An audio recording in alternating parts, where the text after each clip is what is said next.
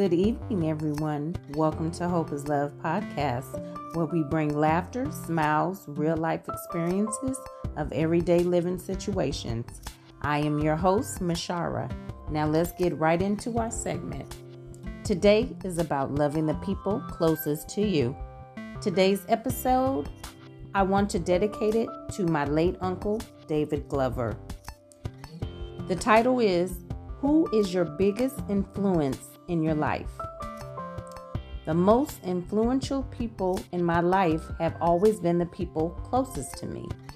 My family is very large but very supportive of me. My parents taught me to be strong and to have good work ethics and hold up the family name proud, as well as to aim high, work hard, and value your relationships. Family means everything to me through the good and the bad times. As I was a teenager, up to being a grown up, being my biggest influence in life was definitely my uncle because he was a pastor and a man who truly loved God, a person in music who had the talent of playing a guitar, as well as an individual you can always go to in time of need and a person that you can count on. A person who was a great listener. My great uncle David was an inspiration to me and others in so many ways that he always inspired me to always be myself and to never change into someone that I'm not. He will forever be in my heart and hold a special place in my heart. If you could pick a person who influenced you in life, who would that person be and why? Live in your truth and listen to others without interruption. Everyone has a voice. Use it for the good by influencing others to speak out by using their voice to what they believe in. No matter who influenced you in your life, you can acknowledge them by sharing your story and living life, and also by keeping their legacy going and alive, by honoring someone you love for the good, by passing it on to others. If I have to give you one word that would describe my Uncle David, would be courageous. Today has been such a blessing. I love for all you guys listening and tuning in. I appreciate all the support that you guys have been giving me.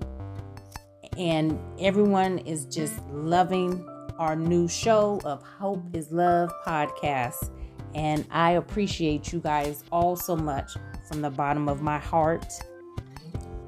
And I started Hope is Love because I wanted people to be hopeful for something. Because we have so many things going on in this world right now, and some people are just losing so much, whether it's their homes, trying to figure out paying bills, food's going up, going into a pandemic besides this COVID it's a lot going on. But I want you all listeners to understand there is hope. Nothing lasts forever. And hold your head up high because you only can take one day at a time. And into my closing remarks today is live in the moment and just enjoy the joy that comes with it. Give a loved one their flowers while they're still here because life is too short and only temporarily.